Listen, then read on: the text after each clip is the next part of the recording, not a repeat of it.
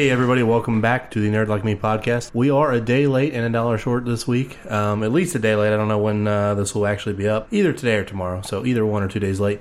Uh, apologize for that, but uh, Chris wasn't feeling so well earlier, earlier this week, um, and we didn't want to to basically make you listen to him sniff and sneeze and blow his nose for two hours. So we decided to hold off, um, but that's all right. How you doing, Chris? You feeling better? I'm doing a lot better today. How you doing? Good.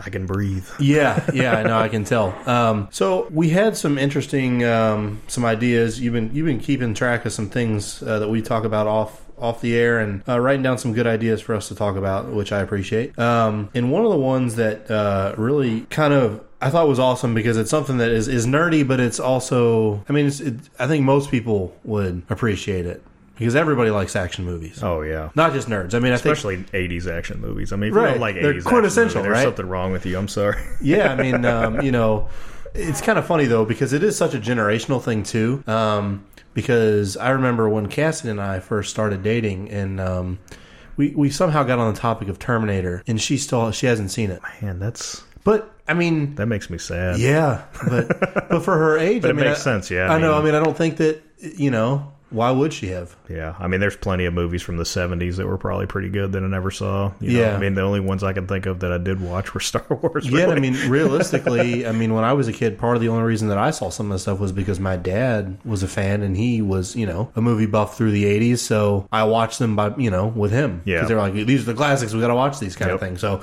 um, I can understand if you don't have somebody like that and you're of, you know, definitely even younger than I am. I mean, I can see where that, uh, you might miss that boat. But if you are of that generation, you haven't seen these things, A, I'm disappointed in you. And B, you've got some watching to do. So hopefully you listen to what we say. yeah, surely you're getting bored watching Netflix because you run out of shit on Netflix to watch. And Yeah. you, you need to find some classics. I mean, And- we've got some good classics for you. We do. so we wanted to talk about our favorite 80s action movies, and then I think we'll probably, um, while we're on the topic, just go ahead and talk about our favorite action movies in general, um, because it's hard to talk about one without the other. I think. Yeah. Um, so you you had already made up your mind. You knew what was going on. So I had to think about it a little bit because I, I, to be honest, when I was looking at this, I wasn't quite sure what was in the 80s and what wasn't. Yeah, I had to look that up. Yeah, too, it's kind of hard to like draw the line. You know, like you're like, I know that's old, but like when was that made? Right. You know, um, so because a lot of the things, some of the things I was looking at were in the '90s. You know, well, it's early '90s stuff, but um, That still. could, that could be a subject for another day. Maybe, yeah.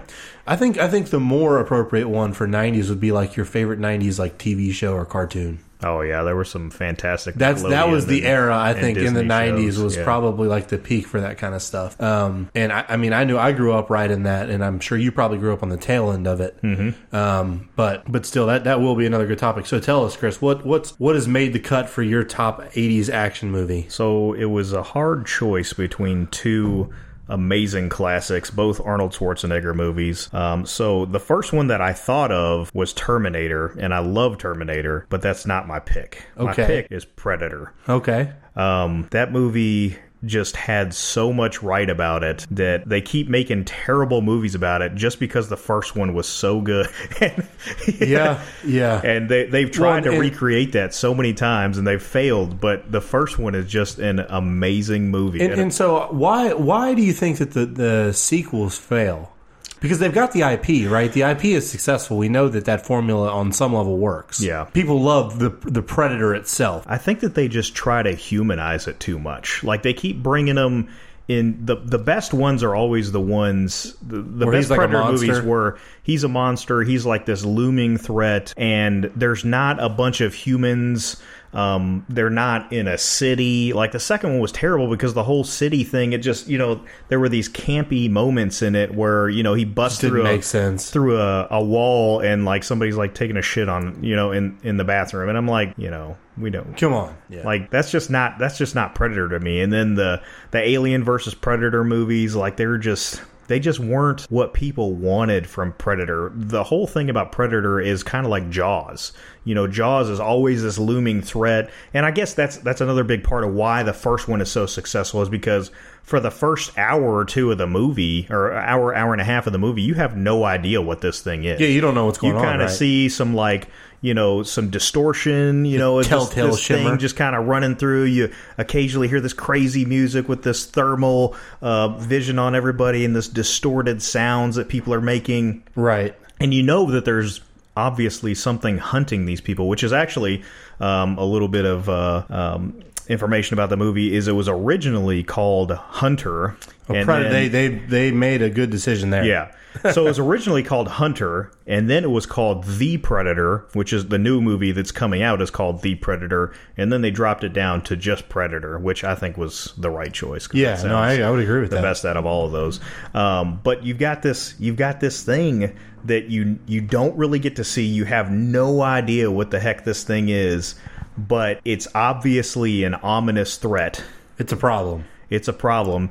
It's ripping people's skulls out of their bodies. Right. Um, you know, hanging hanging people from their feet And, and, soldiers too, not Soldiers, just, yeah, not not just- just, normal people, Right. right. I mean, you're talking about elite soldiers that are falling victim to this. And that's actually kind of one of the interesting things about it is he's got morals. He doesn't kill people that are not a threat. okay, Um, I don't know if you, if you recall in the movie, but there's the girl that they save, and at one point in the movie, Arnold tells her not to pick up a weapon because he's only hunting people with weapons. ah, okay. So Uh, yeah, it's he's been a while since I've yeah, seen that. so he's but- got this he's got this morality to him that he's not just out there killing people; he's hunting people that might be able to fight back against him. And so might he's fi- being the operative Right. word there. Yeah.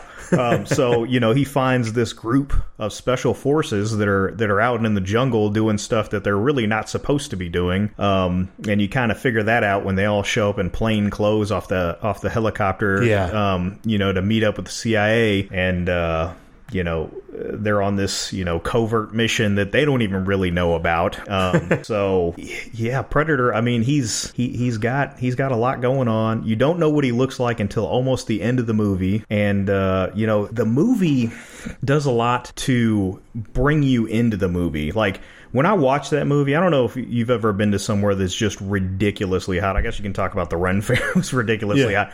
But in that movie, like it, it makes you feel like you're sweating jungle, while you're going yeah. through this jungle. And I and I guess you know part of it's probably because these guys are sweating the whole movie, and you know there's these mists that kind of go by every once in a while. But you're just you're just hot and bothered, and you're just like, man, like I don't know if I can make it through this movie because I'm like sitting here sweating while I'm watching this movie.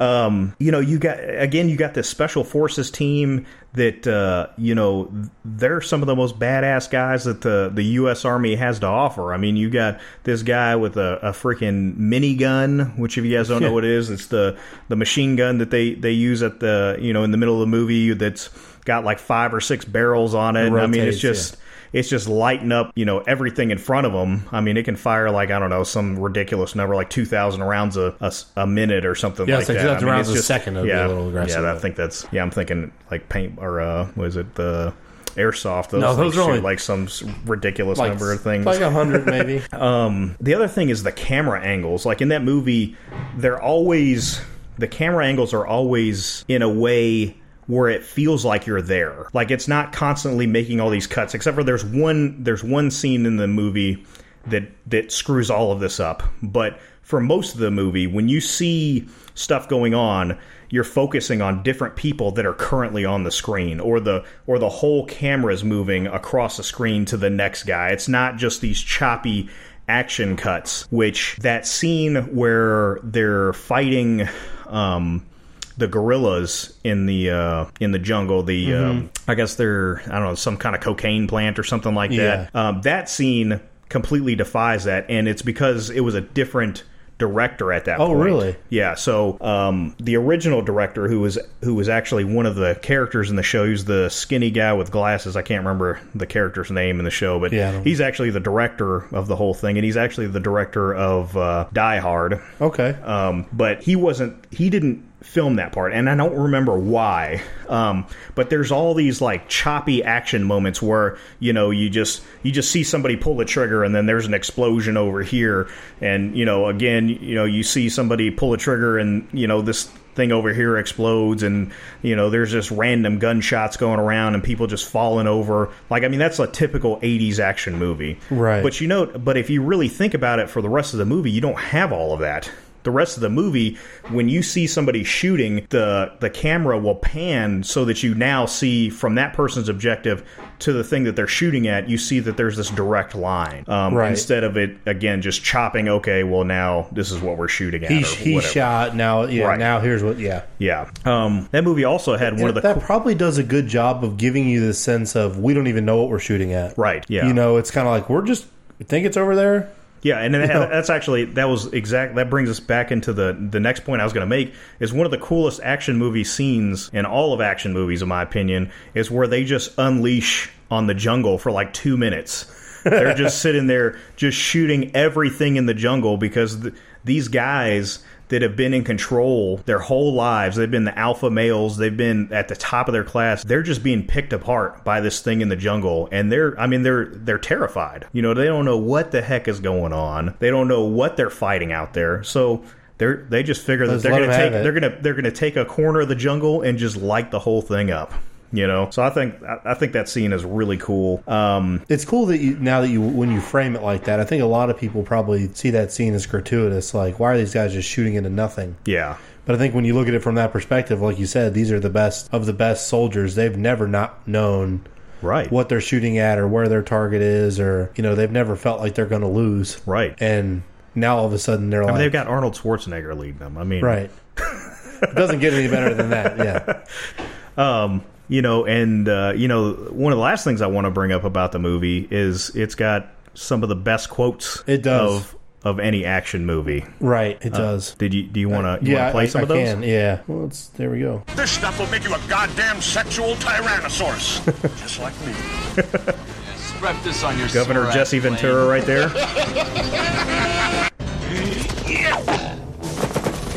Stick around. Arnold has just impaled a guy to a tree. Is what happened there. You're hit. You're bleeding, man. I ain't got time to bleed. Oh.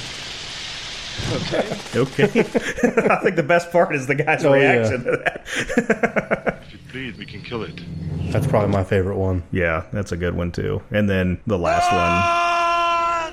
No! Get to the chopper! Which is now 40 years later a meme. Yeah. It's actually in uh, Warhammer Online. There's a character called a Choppa. Oh, well, And- of course. and it's this big orc with two. He's got two big choppas, and uh, one of one Which, of which are swords. right.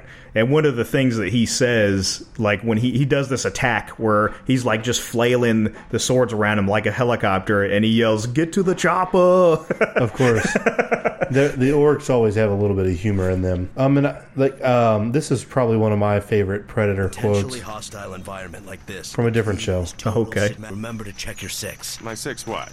Is that is that my gun? The old six shooter? Oh my god, a clock, Cyril. It means behind you, because the last thing you want is. Lana, hold up a sec.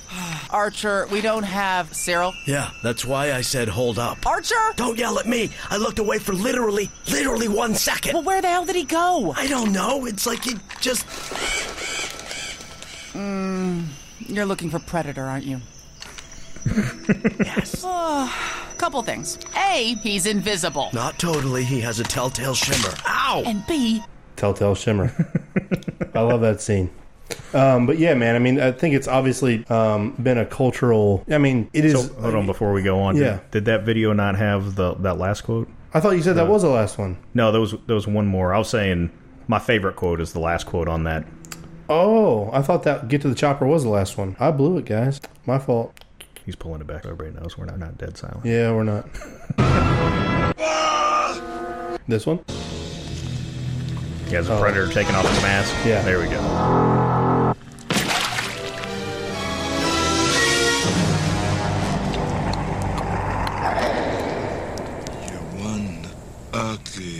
Motherfucker. motherfucker. So uh, one of the other things about that movie is that it's got uh, two future governors, Governor Jesse Ventura and Governor Arnold Schwarzenegger, which is pretty- just kind of kind of funny to pretty, even pretty think respectable. about. That's Yeah. what that's what it was. They're governors because of Predator. Um, but yeah, I mean, I think you know movies like that are obviously a big part of our culture when they're spreading to other you know other TV shows and Oh, yeah. like I said, it's for, literally forty years later and everyone knows get to the choppa. Yeah, I mean it's Now people may now the younger generation may not know what movie that comes from. Right, In fairness, I guarantee you they're just like, oh, it's something Arnold said. which is why you need to go back. You need to go back and to watch it. these movies, Yeah. especially Predator. Especially Predator. I mean, it's just like all these new Predator movies are garbage. The Yeah, new they one don't that's coming compare. out is going to be garbage. The only one that I've liked Predators. predators and it's kind of you know again kind of the same thing they're back in the jungle there's not you know there there's not like little kids running around in the movie. Right. you know it's it's kind of a more serious take on on the whole thing again.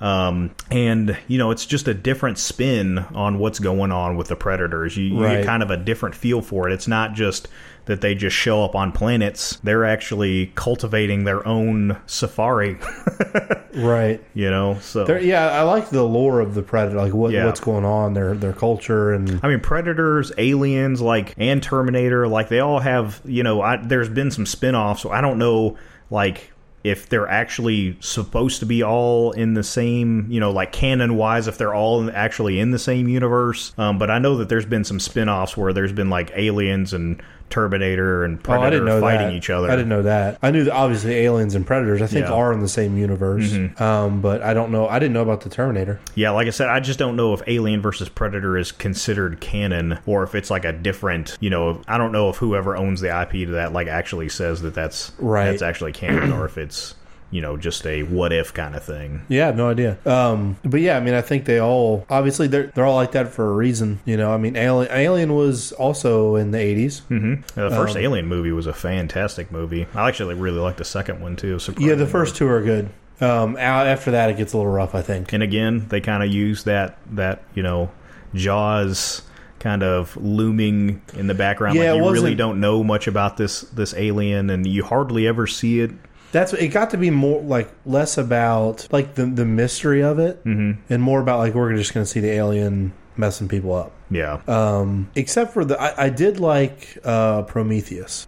yeah. I did. I don't know. I didn't. I didn't hate it like I thought I would, but I didn't really. I don't know. It just it didn't answer enough questions for me. Like, Well, I think that was the point, right? Because there's an, the the one that came after that, which I'm blanking on the name of it. yeah, I never even watched the the one that came after that. I didn't even know that it, It wasn't as out. good, but I, I mean, I, I like you know it, that's why I liked that first movie because it had left me interested. Mm-hmm. I'm like, all right, we see all this cool stuff. It's it's an exposition, right? You have to start the story somehow, mm-hmm. Or whatever plot or whatever theme or idea you're exploring. You have to start it somewhere, Right. So they did a good job of starting it, and you're like, you know, gets the wheels turning, and then obviously they can only do so much in two hours. So Yeah. I think that was one of the big things that I remember hearing about that was that they cut a lot of that movie from what they wanted to be in the movie. Probably, and I can see that, right? You have to. I mean, and that's I guess I don't and I don't know anything about making movies or whatever, but I I mean that's one of my biggest complaints is that they try and shove so much into 2 hours and I'd much Mm-hmm. rather go watch 3 2-hour movies that makes a really good complete story Yeah. Than you try and shoehorn a bunch of stuff into a 2-hour segment and leave me like underwhelmed. Yeah, I know a lot of people didn't really like that they divided um, The Hobbit into three different movies, and they kind of added some stuff that weren't really in the book. Um, but I actually liked the fact that they put it in three different movies. I don't think I would have if they made that one three-hour movie. It would have been hard. I would have hated it. Yeah. because they would have rushed so much. I mean, it just like they would literally just have to fast forward every time they got to something um, like them just walking or something like that, or or any conversation. You know, they couldn't have any of that stuff. It would just have to be like, here's a Here's we're plot point, plot point, yeah, plot point, exactly, yeah. exactly, Yeah, which I agree. I mean, you have a lot of these complex stories and that's what you have to do. yeah. Um, some stories fit really well in the two hours, but others don't, and I think that's okay. Um, and I, I really think the you know there's the market doesn't push back against that. no, I mean, they they certainly haven't pushed back against it at Star Wars, which mm-hmm. that's literally what they've done from the beginning. Was hey, we can't tell the story in two hours, so there's going to be three movies that tell the story. right. You know, and, and realistically, then the story expanded to six and now nine movies in, in two hour pieces. I just hope they can tell the story in the next movie. Yeah, or, you know, someone mentioned. I was talking with with someone um, recently, and they mentioned the, the idea that they might split the next one into two. That's an interesting idea. It is an interesting idea. Not, not, and I don't agree with it necessarily. I mean, I kind of do. I We'll mean, just, we'll just pretend if it that makes it- episode eight never That happened. never happened, yeah. but you know, I mean that. I mean, I guess you could have episode, you know, nine part one and nine part 2 Mm-hmm. It's not the worst thing in the world.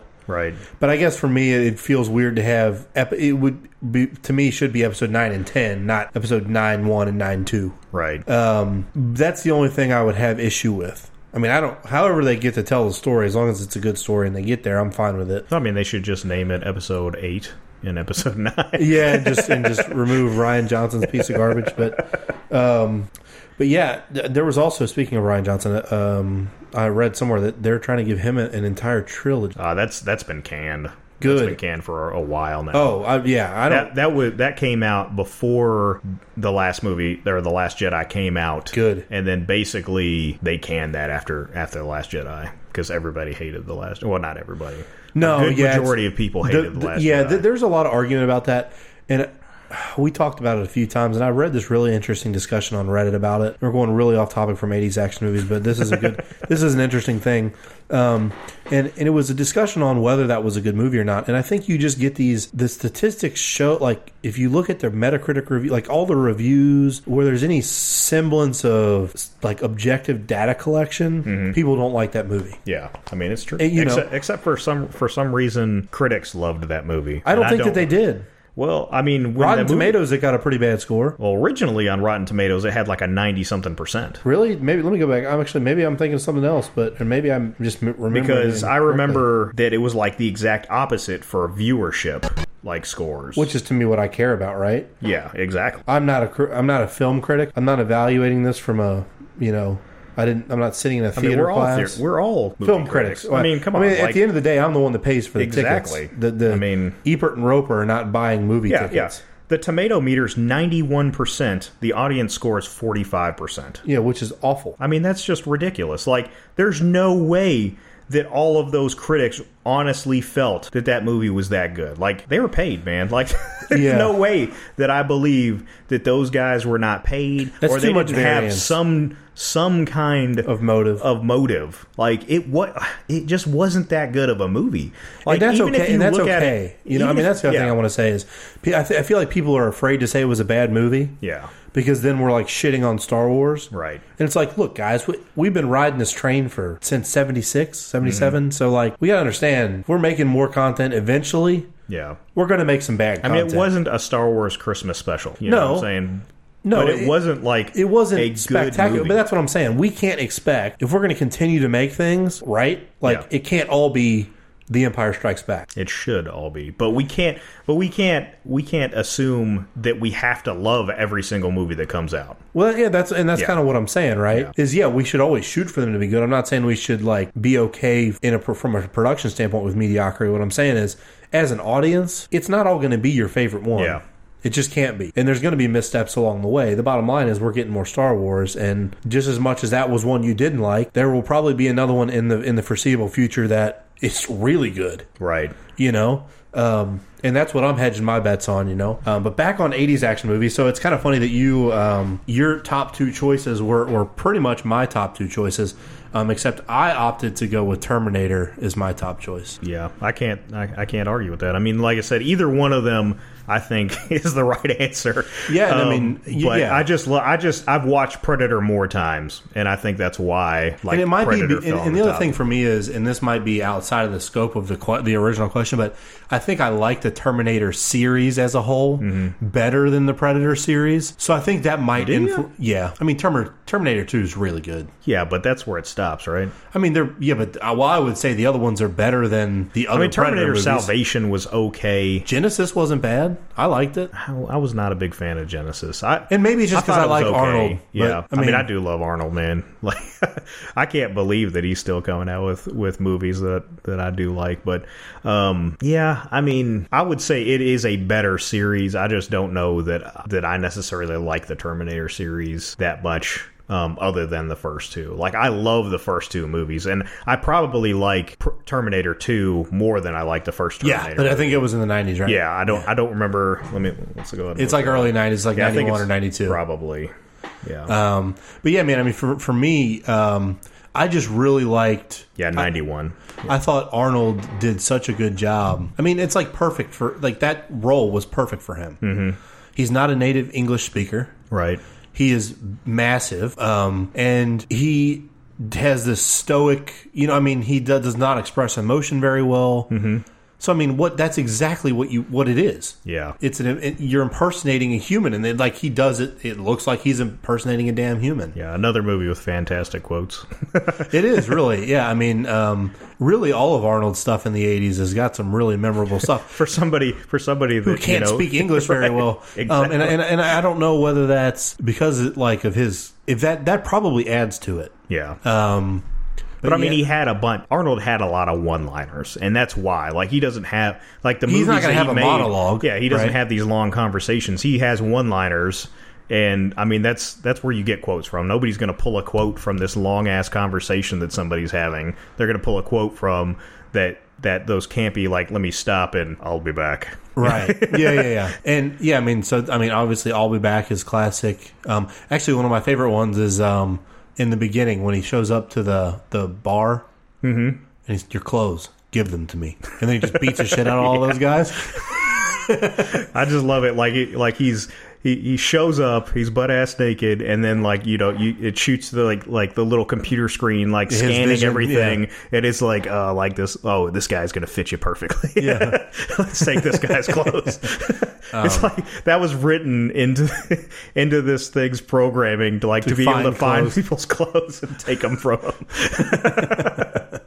Um, but yeah, just just and that was another one where like you, the the threat slowly loomed. Like you you didn't like you saw the Terminator and you saw what he was doing, but you didn't understand his full capabilities Right. or or like the real depth of it. And you know, you just I think you saw him shooting up a couple Sarah Connors first, and you but you were also in parallel seeing the real Sarah Connor that, that were you know the the his target in parallel living her little life, Right. and you're kind of wondering the whole time, like, oh shit, when is it gonna hit? You know, when's it gonna hit the fan? He's gonna find her eventually. Right. Um, And for for you younger listeners that uh, haven't seen Terminator yet, um, there's this thing called a phone book, and it used Yeah. to have people's Names and names and addresses. you don't you don't want that kind of stuff anymore, but uh, you know obviously it's a problem. Um, you know these days we don't Terminator want can come back and Terminators find you. coming Yeah. back from it. We don't want Skynet. it's crazy to think that up. though, right? He, he that's what he does. He goes to a Yeah. phone booth and rips the page out of the phone book. Yeah. or well, he doesn't rip it. He just memorizes it. Obviously, Yeah. he's a computer. But um, you know, one of my favorite scenes in that movie is I think he's he's just there's a scene where he's it's in the hospital I think, Mm-hmm. and he's just walking down the hallway with a shotgun, just just letting it loose. Yeah. and he's getting. I think he's getting shot at the same time, and he's just not caring. Yeah, And I'm like, all right, that's pretty cool. yeah. This dude's this dude's It's badass. serious. it's serious business.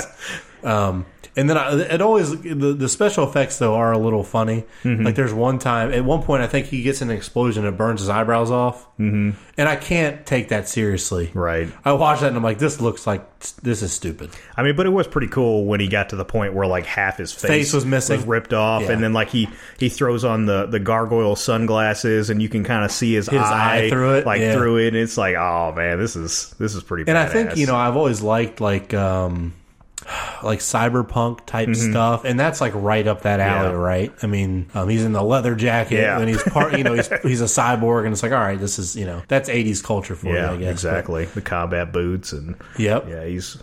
I mean, dude, I. I, know- I want to go watch both of these movies now. Every time we talk about one of these movies, I'm like, damn, I need to go watch that. Um, but what my favorite quote from the '80s? is It's funny because it's actually an Arnold quote, but it has it is none of from neither of those movies. Um, Was it from Kindergarten Cop? yes, exactly. Another fantastic movie. I know it was kind of funny because, like, you know, when you brought this up, um, and you're like, "Let's." This is a good one, and I was like, "All right, yeah, it's a really good idea." And so, again, I have trouble like separating because of the time I grew up, like Yeah. what was in the '90s and what was in the '80s. So I googled like '80s action movies, and there's Mm-hmm. just this list of them, and I'm like, "Holy shit!" There's a lot of good stuff on this list. Oh, yeah. like there's no short. I think Die Hard too, right? Yeah. Not Die Hard two, but also yeah, the Die original Hard Die also. Hard, Yep.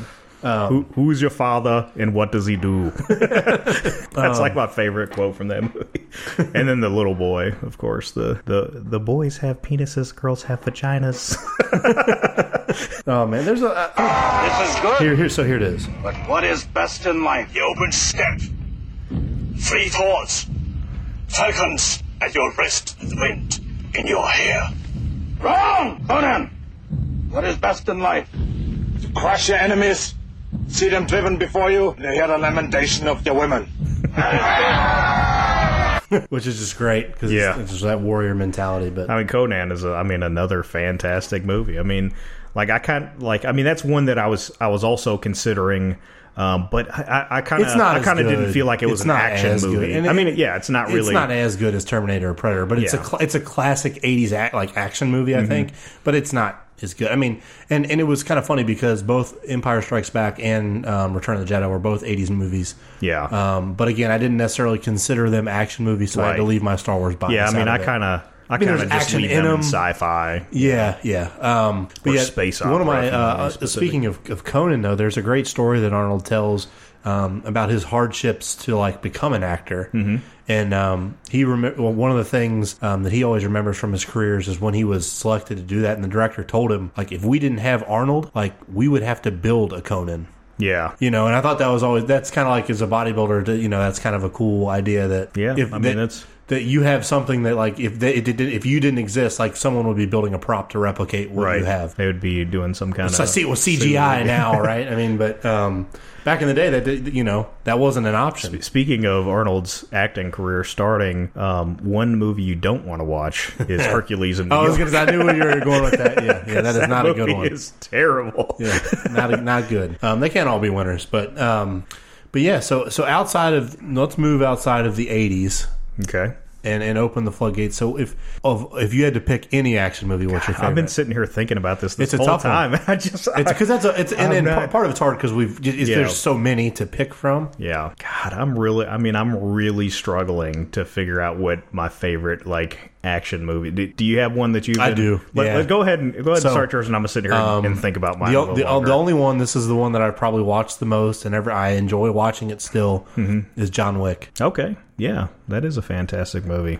Um, and you know what's kind of weird about the the John Wick movies, though, is the first time I saw the first John Wick, I was just kind of like, eh, like it, it didn't Really? Yeah, I I don't know, like it it didn't do a whole lot for me the first time I ever watched it, and then people started talking about like how great that movie was, and then I went back and watched it again, and then I kind of fell in love with it. Like I started looking for for like details and stuff I know like that. that's what I was going to say. And is someone who has done shooting sports and has Yeah. been in the military. I'm really surprised to hear you say you watched that the first time and we were unimpressed. But it also isn't surprising because those type of things probably are not as impressive to you. Yeah. But for me, watching that movie, that's one of the things I love the most about it. Mm-hmm. Is I'm like. You know, I'm sure a little bit of it is dramatized, but for the most part, I mean, I feel like that's the one of the most accurate portrayals of gunplay, Yeah. and and how how those situations would unfold to some degree. Um, Yeah, he actually trained. Um, He does. He's good too. yeah, and when and I think part of it again was the first movie. Like he was decent in the first movie. He's a whole lot better in the second movie. Like the way that he portrays um, the action and gunslinging and that kind of stuff just looks so much better to me in the second movie. In the first movie, um, it's good. And but you can tell that he's kind of newer to like this style of gunplay. Um, like he actually trained with Taran Tactical. Um, I think they're out of I think they're out of Arizona or something like that. But these guys train like all the Hollywood guys, but they also train. Um, they have like a team that does. Um, three gun shooting and stuff like that. Which, if you don't know what three gun shooting is, basically you you have a pistol, a rifle, and a shotgun, and you go through like a course. Um, and during the course, you there's you know several targets. You have to like run between things. It's kind of it's kind of to simulate like being in a tactical thing, but it's not. Not really. It's more of a a competition thing. Yeah. but um, like they have professional shooters that do this kind of stuff every day. Um, and if you ever want to look up some really cool videos that kind of follow John Wick, actually, and there's videos of him Of training Keanu, there, yeah. of Keanu Reeves training there. Um, look up Taran Tactical on uh, on YouTube, and they have, I mean, they have a ton of videos. Okay. But yeah, man. I mean, you know, I was kind of underwhelmed at the very beginning of that movie. Um, you know the the I don't really like the whole flashback thing. Yeah. So you know they start at the end and you see John all messed up and whatnot, and then and then you kind of get the flashback into what happened. Um, and just for the first few minutes of that, you know, twenty minutes of that movie, I think it's just like, what am I watching? Yeah, and I mean, I think that's again that's Like he's part mourning why, over his wife, Yeah. and and his dog dies, and that sucks. You know, he encounters these Russian guys at a gas station. You're kind of Mm-hmm. like, all right, what, what's going on here? Yeah, and I mean, I guess like that's kind of also what it was is that the story just wasn't very interesting in the first movie It is, until though. uh, until like Yeah. he gets into things, and and that slowness at the beginning that you mentioned, and then it just felt a little incoherent for a little while. And I think that I just started the movie a little bit bored, and then I That wasn't really paying as much attention to the movie as I should have. Um, but when, like again, when I went back and I started like looking for the details and kind of like watching more of like what's actually happening in the action and not just that there's action happening and these Right. cuts and stuff like that, it became a lot more interesting to me, and I Yeah. I, I really started to like the movie again. Yeah, it was one of those things where I was really losing interest, and then that scene where the the uh, mercenaries come to his house, Yeah, which is the first action scene, and I'm like, okay, he just shot like 15 people in the head in like I don't know two minutes, so Yeah. I'm in. um, but but yeah, that, that and that the second one I was a little underwhelmed with. It's interesting. I do- will agree that his gunplay is better, but I don't think the action sequences are better. Mm-hmm. If that makes sense. yeah, Like you can tell he is much more fluid and confident with the weapons. yeah. Um, they just they were trying to go a little bit more over the top in the second movie. I- yeah, but the action sequences weren't as good. Yeah. You know what I mean? Like it, like um, they seemed a little forced, and I didn't like the environments as much. Mm-hmm.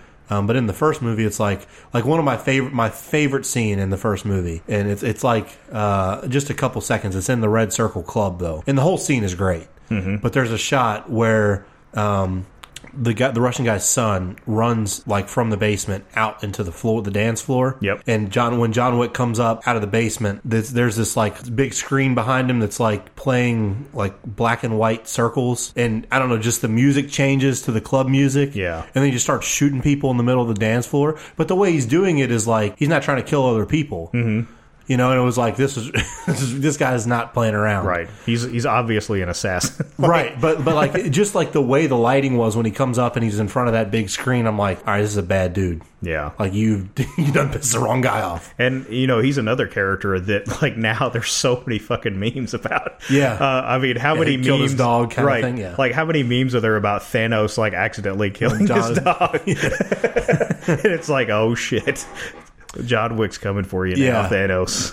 Um, but yeah, so so have you have you been able to think and yeah, I think that uh, you know it's kind of more.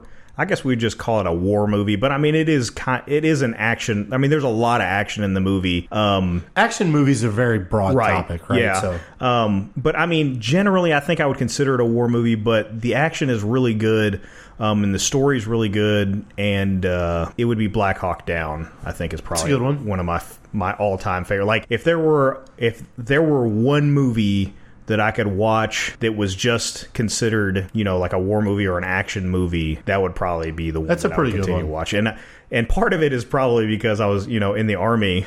we Around watched that, that time, movie. yeah. Yeah, it came out about the time that I was in the in the army, and I mean, we watched it so much yeah, that it was I watched that a ridiculous. ton in middle school. Um, and you know, the story behind that whole thing was, you know, it was based on a true story. Um, you know, two um, amazing heroes died in that in that movie. Um, they were both. Um, or they I think they were both master sergeants, um, and their whole thing was that they want these two guys knew what was going on, and they wanted to go in and save the pilots and, and the people that were on that Black Hawk, and continuously they were told no, like you can't go, you can't go, you can't Right. go, and finally, you know, they're like, we just need to go, and and so they go and they try to save these guys, and I mean that scene that that they're in where they just know like when they get in there and they start getting overwhelmed yeah, there's a, these- there's a shot. I think it was funny you were talking about that because there's a shot if I'm if I'm thinking about the right scene where there's an infrared shot from a there a helicopter or something, mm-hmm.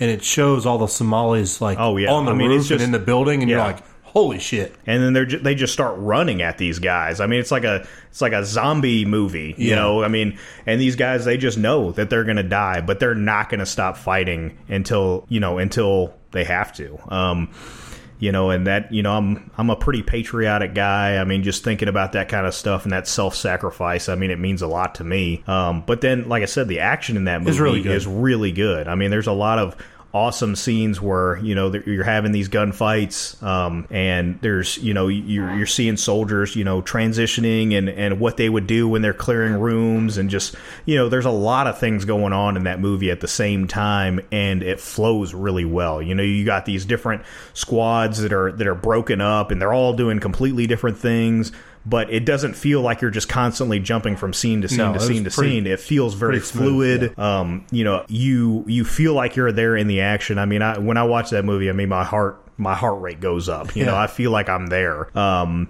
and you know, The and I feel for the characters that are in the in the movie. Absolutely, and this this isn't really a, a, a movie, but um, Band of Brothers does the same thing. Yeah, I mean that it, it's a ten hour movie. I mean that's that is. It, I mean, Band of Brothers is an amazing, amazing movie or series, whatever, you, whatever yeah. you want to call it. I mean, it's Yeah. you know, it's it's everything you could ever want out of well, World War II. Yeah, I mean, is it, to me, everyone always talks about Saving Private Ryan, and I have to go. Band of Brothers is better. Yeah. um, they're they're different, Mhm. but um, I, I still think Band of Brothers does.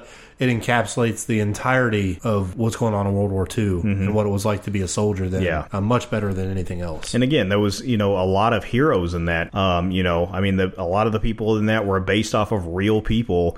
Um, and, you know, and they told their stories, and you got the stories from the guys that were standing right next to those guys. Um, you know, at the end of every episode, Yeah, they've you've got a veteran that talks about you know his experiences in there.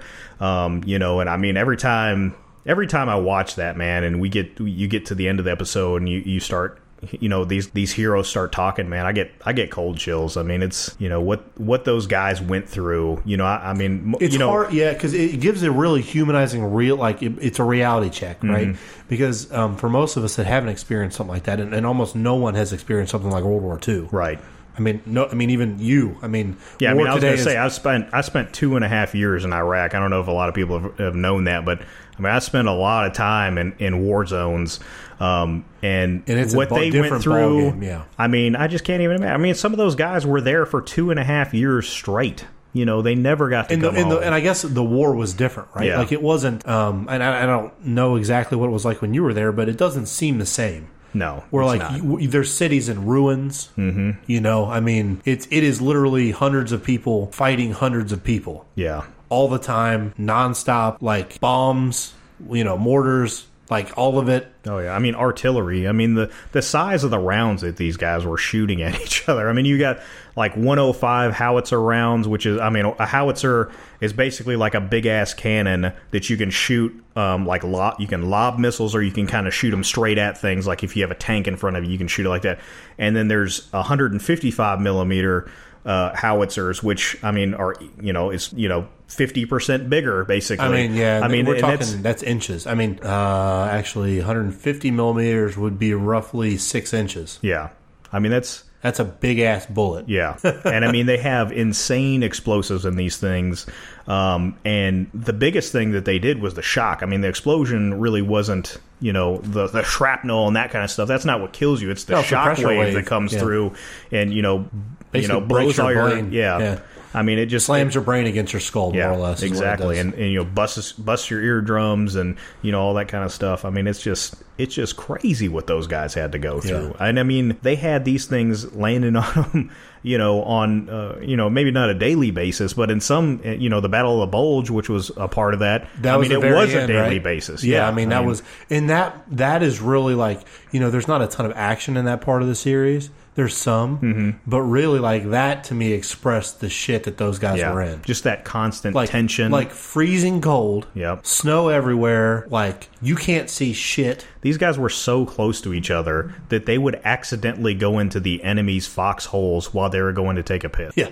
You know, I mean, they they would accidentally stumble into each other, and then it's like all of a sudden there's like, oh my god, I got to kill this guy because he this He's is a German in my foxhole. Yeah. You know, and uh, you know it's just it's just crazy. Um, the stuff that those guys had to go through. I mean, they're they. I mean, you know, they're nicknamed the greatest generation, and I th- I mean, I wholeheartedly agree. Like, there's no way we could fight a war like that these days. We just don't. We just don't have the people. Like people, the mindset that people have. Can you just imagine some kids some 18 year old sitting behind his keyboard posting memes, right.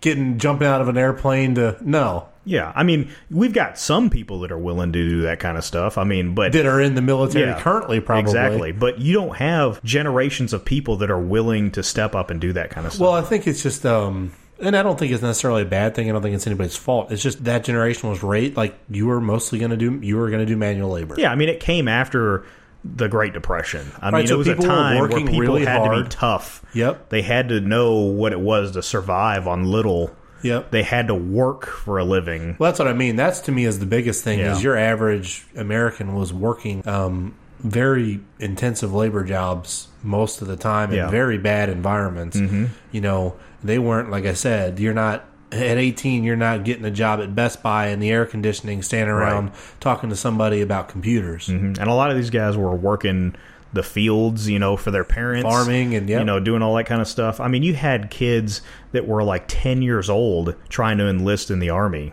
Like that's how tough this generation. I mean, you know, you might have a kid that like like says that he wants to join the military, but you know he doesn't want to like go actually go through all that. But you had guys that were you know ten and twelve years old that somehow like slipped through the cracks and were actually fighting Really, I that. I mean, there, yeah, there's people that that like faked their birth certificates and stuff and got into the military that were way younger than they should have been. You know, I mean, ten or twelve might be A stretch, a but I little bit of stretch. But I, I, I do remember hearing a story about that, and I don't. And again, I don't know the accuracy of it, but I do remember hearing a story of a kid that was uh, he was ten or twelve years old, and he, I mean, he served in the in the military. You know, I mean, it was just I don't know. He must have been a big ass kid, but that's what I'm thinking. I'm like 12 years old. I can't imagine, but um, but yeah, I mean, so I, obviously the war the war movies are hard to pick between, but but if I had to, I mean, it's Band of Brothers all the way. yeah. Um, the only I do Saving Private Ryan. I mean, I think that the thing that that is really I like best about that movie is the Normandy Beach scene, obviously, because I think that was a pretty good like description of of how terrible that was. Yeah, yeah. I mean, again, I can't even imagine what that would have been like. I No, mean, we're gonna- like half the people that like, went on that beach died. like half the I mean, yeah, I mean, it's just the, like the idea that we're gonna we're on this ship and we're gonna get onto a smaller ship Yep. and we're gonna slowly because boats don't move fast. Yeah, and and Frankly, and the uh, the water was way worse than they expected it to be. So you're you're motion sick on the way there. Yep, and you're basically in plain plain view of the enemy that's sitting up that has a, a height advantage. Mm-hmm. You're gonna And a defensive advantage, of right? course. Try and yeah, because they've built you know bunkers and all that kind of shit, and you're just gonna meander on up with this boat and try and run up the beach Yeah, while someone's unloading an MG42 at you. It's just insane. I, ju- I mean, you know, we, we train in basic training. We have one of the last things you do in basic training is actually very similar to this. Um, you basically storm a beach. Um, it's I can't remember what the what it's called, but um, basically in the middle of the night, um, you know, they set this thing up where there's actual machine guns shooting over your head. There's explosions going on around you. You're crawling underneath. Um, um, razor wire Yeah, and stuff like that. that. Um, and that's that's like one of the last things that you do before before you graduate from basic training. I mean, it's kind of an interesting thing. Like you know, I mean, because people do freak out. You know, I mean, it gets. I can see where it gets you thing. used to the auditory shock of machine gun fire and crawling through mud and and Mm-hmm. Yeah. being you know. But I. There's a No, difference. it's never going to prepare you for that. I mean, that's what I'm saying. I mean, you, you know, you see some of those scenes where like they open the front of that boat and Oh, machine yeah. gun rounds just light everybody up. Yeah. it's- you you're gonna be there. Could be one guy in there that didn't die, and now he's just laying there covered in his buddy's blood, right? and now he's got to get off the boat. Like Mm-hmm. Nothing's preparing you for that. I don't care how much you train. No. So um, you know, a, a interesting piece of trivia in that movie. Like I didn't even realize it until maybe the fifth or sixth time that I watched it. I mean, I'm, I'm sure I I noticed it, but just didn't really think about it. But like, do you know Vin Diesel's in that movie? I didn't. No, that's hilarious. yeah, ex- exactly. So this, that's exactly why I think it's hilarious. Is because Vin Diesel is in this movie, and like half Wait. the people that I ever Yeah, no, about- he is. He's in. The, yeah. I mean, he's one of the main characters, Yeah, right? I mean, yeah, no. I do know that. But like you just like if I you just forget bring about up, it, though. yeah, Yeah, exactly. I don't it's like about it. I didn't even realize that you know that was Vin Diesel in the movie Yeah. because he, I mean, he does look like himself, but he doesn't look like himself. You know what I'm Right. He doesn't. He's you know, not in a tank top. Yeah, and he's not bald the whole time. You know, he's got a helmet on, and Yeah. you know, it's kind of, but it's it's fucking Vin Diesel in this movie. Um, but yeah, so I mean, is there any other action movies of, of note? So we got Black Hawk Down, there's a- John Wick. I know, but is there anything that like that we want to at least mention? No, I mean Okay, it's I think- hard. Yeah, I mean, the, the genre is full of great stuff, right? and I Um, mean, you just have to have a list in front of you to really think about a lot. I mean. I, I know that we're missing a, a shit ton of amazing movies, but you know, it's like I can't think of anything that, that's just popping off the top of my Okay. head that I want to talk about. so. Um, so so then we'll, we'll move on to one of the other things um, that I think we'll, we'll probably do this um, on a recurring basis um, because there's a lot of things that fall into this category, and I think it'd be a lot of fun to discuss. Is is going through different fan theories, and um, you know, fan theories are either really good or really stupid most of the time. Most of the time, they're really They're really but there's some really really interesting. And ones there, a lot of them, you know, I, and I, I just want to preface this section by saying, just you, don't have to. They're not necessarily meant to convince you that this is the way it is. right? But it's an interesting thought experiment a lot of times, like, huh, what if kind of thing, Yeah. right? Like, or you know, just an interesting to to, un, to look at the logic of it, or to follow somebody's thought path and see how these things are connected. Um, because the good ones sometimes it's hard to shoot holes in them. Yeah. Um, Until the next movie comes out, and then it's just And like, oh, they- well, that was completely wrong. But Right. You know, because I mean, people had so many fan theories about the Last Jedi. yep, and they were all wrong. And I think some of them were right, but the movie that we were given was wrong. Yeah.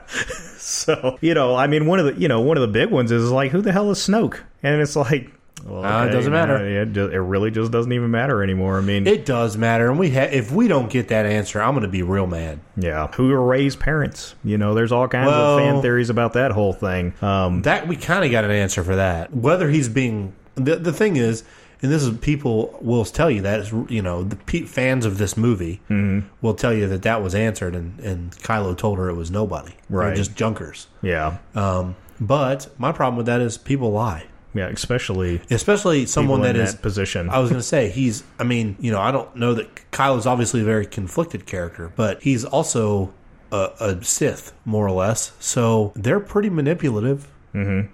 And if he needs to tell her that her parents are nobody, so that she feels alone and needs family, right, which is exactly the angle that he's taking in that conversation. Mm-hmm. Like you're alone, I'm alone. Fuck all these other people. Let's do what we want. yeah, let's change everything. So why would he tell her anything else? Why would he be like, no, your parents are Obi Wan Kenobi? Like, why would he do that? right? Y- You know what I'm saying? It just doesn't make any sense. From his angle, it only makes sense to tell her they're nobody, even if they're not. That doesn't mean that they are or are not, but it, it just when people tell me, "Oh, well, they answered that," I'm like, eh, maybe. You know, another interesting fan theory from that that uh or that I guess I guess it wasn't really in that, but was, you know, whether Kylo killed Han Solo or if Han Solo was the one Which that I killed think himself. that's stupid. That's Kylo. Yeah, but I mean, I guess the other thing with it is did Han Solo know that that was going to happen and was he Maybe. accepting that that was going to happen? You know, I mean the you know the facial expressions that he makes are kind of interesting and I mean, you know, he might not even even meant to make the facial expressions be like that because of some other reason other than, you know, that's just like he was just in pain and that's just kind of the facial expression that he made, but I don't know, there was a lot of like there was a lot of pain outside of just oh this hurts in his eyes, you know, when you kind of Well, see that. wouldn't there be pain because his son is killing him?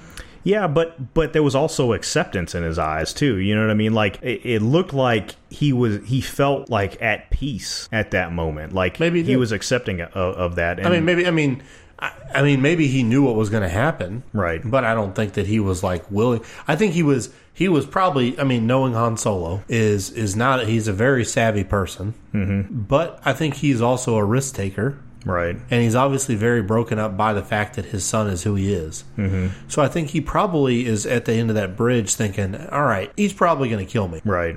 But I want to save my son, and if I have the opportunity to maybe let him make that decision, then I need to go, you know, I need to go over there. Right. Because there's no opportunity to save him if I'm just like, fuck you, I'm staying over here. Yeah. I You know what I, didn't- mean? I didn't really like that scene because if if the answer is that he just is exactly what you see in that scene, I don't really like that scene. But if we find out that there was more to that scene later on, then I think I would appreciate that scene a lot more because it was just it was too obvious, um, and I think that's why there's a lot of fan theories about that that scene and why people kind of hyper analyze that scene because it just seemed too easy that it just happened the way that it happened. Well, what I'm saying is that why would I mean, Han was submitting to that in the hopes that maybe that's not what's going to happen. Right. I mean, I think it was easy because Han was his defenses were down. Yeah. He wasn't trying to save himself. Mm-hmm. He was trying to save Kylo. Right. And he probably, like I said, probably understood that I'm probably going to die. But I mean, if he acts defensive and he's like, you know, shimmying up there with his hand on his gun, like that's not going to help. Yeah. He almost has to be defenseless and make it easy in order mm-hmm. for any chance of convincing Kylo to, to back down, right? Right. He has to show him love, not fear, not hate, not whatever, which therefore makes him easy to kill. Right, I get that, but I'm just saying, like, it just seems like there's more to Kylo's character than just than that than that kind of scene makes it feel like. Well, I'm just kind of disappointed that he, early on we see him do shit like stop a blaster bolt with the Force, which is probably the coolest thing. I mean, that's one of the coolest scenes that you ever see in Star Wars. in Star Wars, and it's like it seems so silly, but I mean, just think about like how powerful you really would have to be to just, By just reflex, stop that. because it was behind him. Yeah, I mean, ju- So he I mean, senses those- it, turns around, stops it in its Yeah. tracks, and holds it there. Something being shot at the speed of light, by the way. Yeah. um, so yeah, I mean, but we see that, and then it's just like, huh? No, he kind of sucks. Yeah, Like he doesn't do anything else impressive. Literally nothing else he does is impressive. that's true. I mean, it makes it makes me sad. I want more. out So of that's why I was excited. I watched that first scene. I'm like, oh, this is good. He's going to be a cool character. And then I'm Yeah. like, now he's just a bit. I mean, I don't know. Maybe it's because he's conflicted, but um, We need more badass lightsaber battles, like, like legit. honestly, badass yeah, not against the Praetorian Guard or whatever Yeah. those dudes were. or untrained wannabe Jedi. Um, so, anyways, the theory um, we got a little off topic as always, but uh, the theory that that I think is really interesting is also related to Star Wars, obviously. Um, so, basically, this theory is that um, Palpatine used Padme's life to keep Anakin from dying. It was made sure that their heartbeats lined up when Anakin stopped, Padme stopped, and then Anakin started. Um, this would explain how there's nothing medically wrong with her, but that instead it was Palpatine using the dark side to drain her life into Vader. Yeah, again, I mean, dying from sadness would be pretty. Yeah, it was stupid, right? I mean, but it, but it makes sense, right? I mean, if we look at the lore in Episode Three specifically, where um, Sidious straight up tells Anakin, like, my master knew how to manipulate life force with, Yeah. with the force, and he taught me that. Now later on, he goes on to say, I didn't know how, I didn't learn how to to create life or stop death necessarily. Mm-hmm.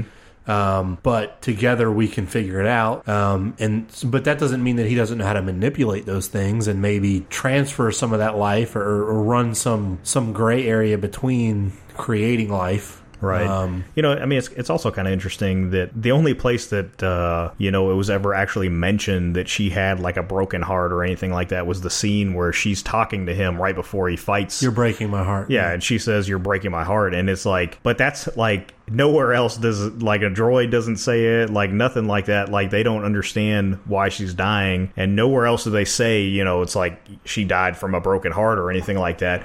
And the droids are the ones that are saying, all, you know, what's going on with her. And they don't seem to understand, but they don't understand the force. They can't feel the force. Yep. So if the force was being used there, they would obviously Have no be idea. confused. Um, so I think that that's, I mean, I think it's an awesome theory. Um, and I think that it holds a lot of weight. Um, and it makes a lot of sense because, you know, she, you know, the whole thing started with him choking her. Um, and the movie makes it very clear that she survives being choked. Well, and he even says that he's like, no, she didn't die. I felt her alive. Yeah, I mean, and I mean, he choked her for a couple of seconds, which I mean, you can you'll pass out. out, Yeah. from being choked for a couple of seconds, but you're you're probably not gonna die, especially not in a way Well, and that these droids wouldn't be able to figure and, I- and. I think you're like, and that's the other thing is Anakin knows what he's doing. Mm-hmm. I mean, people give Anakin a lot of shit, but he's pretty damn powerful with the Force. Yeah. especially at that point. Mm-hmm. So to think that he can't not kill her, like he knew she was not Right. He would not have killed her. And again, like the movie makes it very clear that she's not dead. There's many scenes where, you know, she's talking after that. There's you see her breathing. Yeah. You know, she gets pretty immediate medical attention. You know, after that it's like One, I- I actually, I think Obi Wan actually goes over and checks her pulse. Yeah, he does check her pulse. I mean, so it's like that's why I say. I mean, she just can. She at no point was she like on the verge of death from being choked for a couple seconds. No. Um, So, so yeah, it just really begs the question, like, why did she die? And now there's there's a, uh tertiary kind of um, theory that says that Anakin inadvertently drained her life Okay. because they had some kind of bond with the Force, mm-hmm. um, and and somehow he accidentally drained her life. But I, I like the Palpatine theory better, Hmm. Yeah. because purely because that fits into his like manipulative And it just- sorcerer. I mean, that's what Yeah. he does. He and it is a- tells you how powerful. I mean, he really is. I mean, he's a very powerful Sith. I mean, the stuff Yeah, that they- that guy can do. I know, and it, it gets downplayed, and the whole fight with Windu is is the only. We're not thing- even going to jump down that. I know rabbit we're not, but, but that's the, but that's the only thing in the, in the entirety of the lore that even questions his ability. Yeah. and if you understand the lore, it really doesn't even do that. yeah, Um, but I mean, his fight with Yoda, he knocks Yoda on his ass. yeah, I mean, realist. And then you see stuff in the Clone Wars, and he's handling Savage and Darth Maul like they're children. Mm-hmm. Um, so and some of the expanded universe stuff. I Oh, mean, he yeah, we some- can't- I mean, we can't we won't talk that. about all that, but I mean, he does some badass shit. yeah, too, he so- does. Um, so yeah, I mean, I think again, his he's really underplayed as far as his power, and a lot of it is because in the original trilogy, he's not very visible. Right. We only see him in really, I mean, we see him a little bit in episode five, but um, in episode six, we see him quite a bit. Mm-hmm. Um, and just, I, I always loved his demeanor in that. Like, he's just like cool and confident, like, no, I've seen this unfold. Yeah. Like, I assure you, your friends down, oh, your friends down on Endor that you don't think I know are there, yeah, they're probably dead now. Yeah, I mean he he is that. I mean he does feel very ominous, and I mean he feels like he's a supernatural being. You know, he's my- yeah. Or I mean, he really does, right? Yeah. Especially with the way he looks and Yeah. and talks. Um, and then you know, one of my favorite uh, portions of that when when Vader brings Luke before him is when he takes his lightsaber and they're talking, and after. Um, I think it's after Sidious shows him that his fleet, the fleet's being ambushed, mm-hmm. and he's and then Luke looks at his lightsaber and he's like, "You want it?" He's like, "Take it, come kill me." Right. do it. And he just like doesn't even flinch. There's no. He's got the smile on his face. He's like, please do it. right. And he, and, I, and, and in my head, I'm thinking, is this guy crazy? Like he's at you know. But then it really, if you think about it, he's like he's in no danger. Right. He'll Yeah, stop I mean, Luke dead in his tracks if he tries to grab that lightsaber, Mm-hmm. right? But then at that point, Luke will have given in to his anger, and it's a downhill battle to convert him to the dark side. Exactly. So it's Yeah. just like you know you, you see this kind of master manipulator um, at work, but but I, that's why like I said I, I he's probably one of my one of if not my favorite character in the in the original series. yeah, and he's a character that a lot of people just don't really talk about. You know? No, because he doesn't. Again, he doesn't have these like flashy, blatant "I'm awesome" moments. Um, but he is. Mm-hmm. But I mean, he's like a chess master. I mean, he's, he single handedly ruins the Jedi and the Republic. Yeah. Like, that's him. Like, he has, sure, he has help. Like, he has Darth Tyrannus and Darth Maul and all people that are, like, doing his bidding. But, like, he puts all those pieces into play. Mm-hmm. Yeah. And that's his plan. There's nobody above him. Yeah. There's not, like, a council of people that he, like, is consulting with. No, I mean, It's him. That's a really good point. I mean, he's there's nobody that he's consulting with at all. I mean, there's there's no no people that he's making these plans with. He's he's just doing it all, and you know, and I mean, even. Vader doesn't even know what the heck is going on. No, not at all. I mean, it's not. You know, I mean, invaders even manipulated. I oh, mean, Oh, yeah. realistically, when when Obi and Anakin confront each other on Mustafar, he says, "I've brought peace to my new empire." Mm-hmm. The Jedi are evil, from my perspective. Like Palpatine has completely pulled the wool over this guy's eyes. Or has he? Has, Yeah. he has he has he brought him to the actual light side?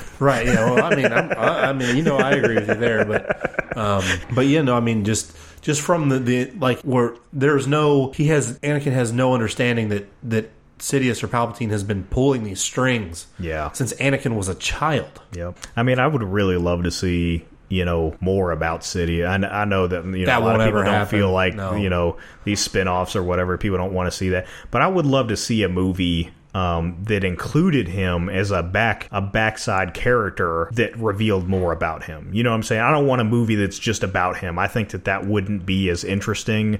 I don't think um, just because Depending on what we saw. yeah, I mean, you know, um, the majority of people are not going to enjoy a movie just about him. They're going to want some hero that is doing something else, and then him as the sinister character in the background that you kind of get to see I don't know. he. I mean, I, I know maybe, but I really think that's one of the big downfalls with Star Wars is that we always focus on the good guys. Yeah, Um, which Well, is or the bad guys. What do you mean? Well, I mean, they are the bad guys, but Well, we're calling right, them the right, good guys. right. And, but you know what I'm saying.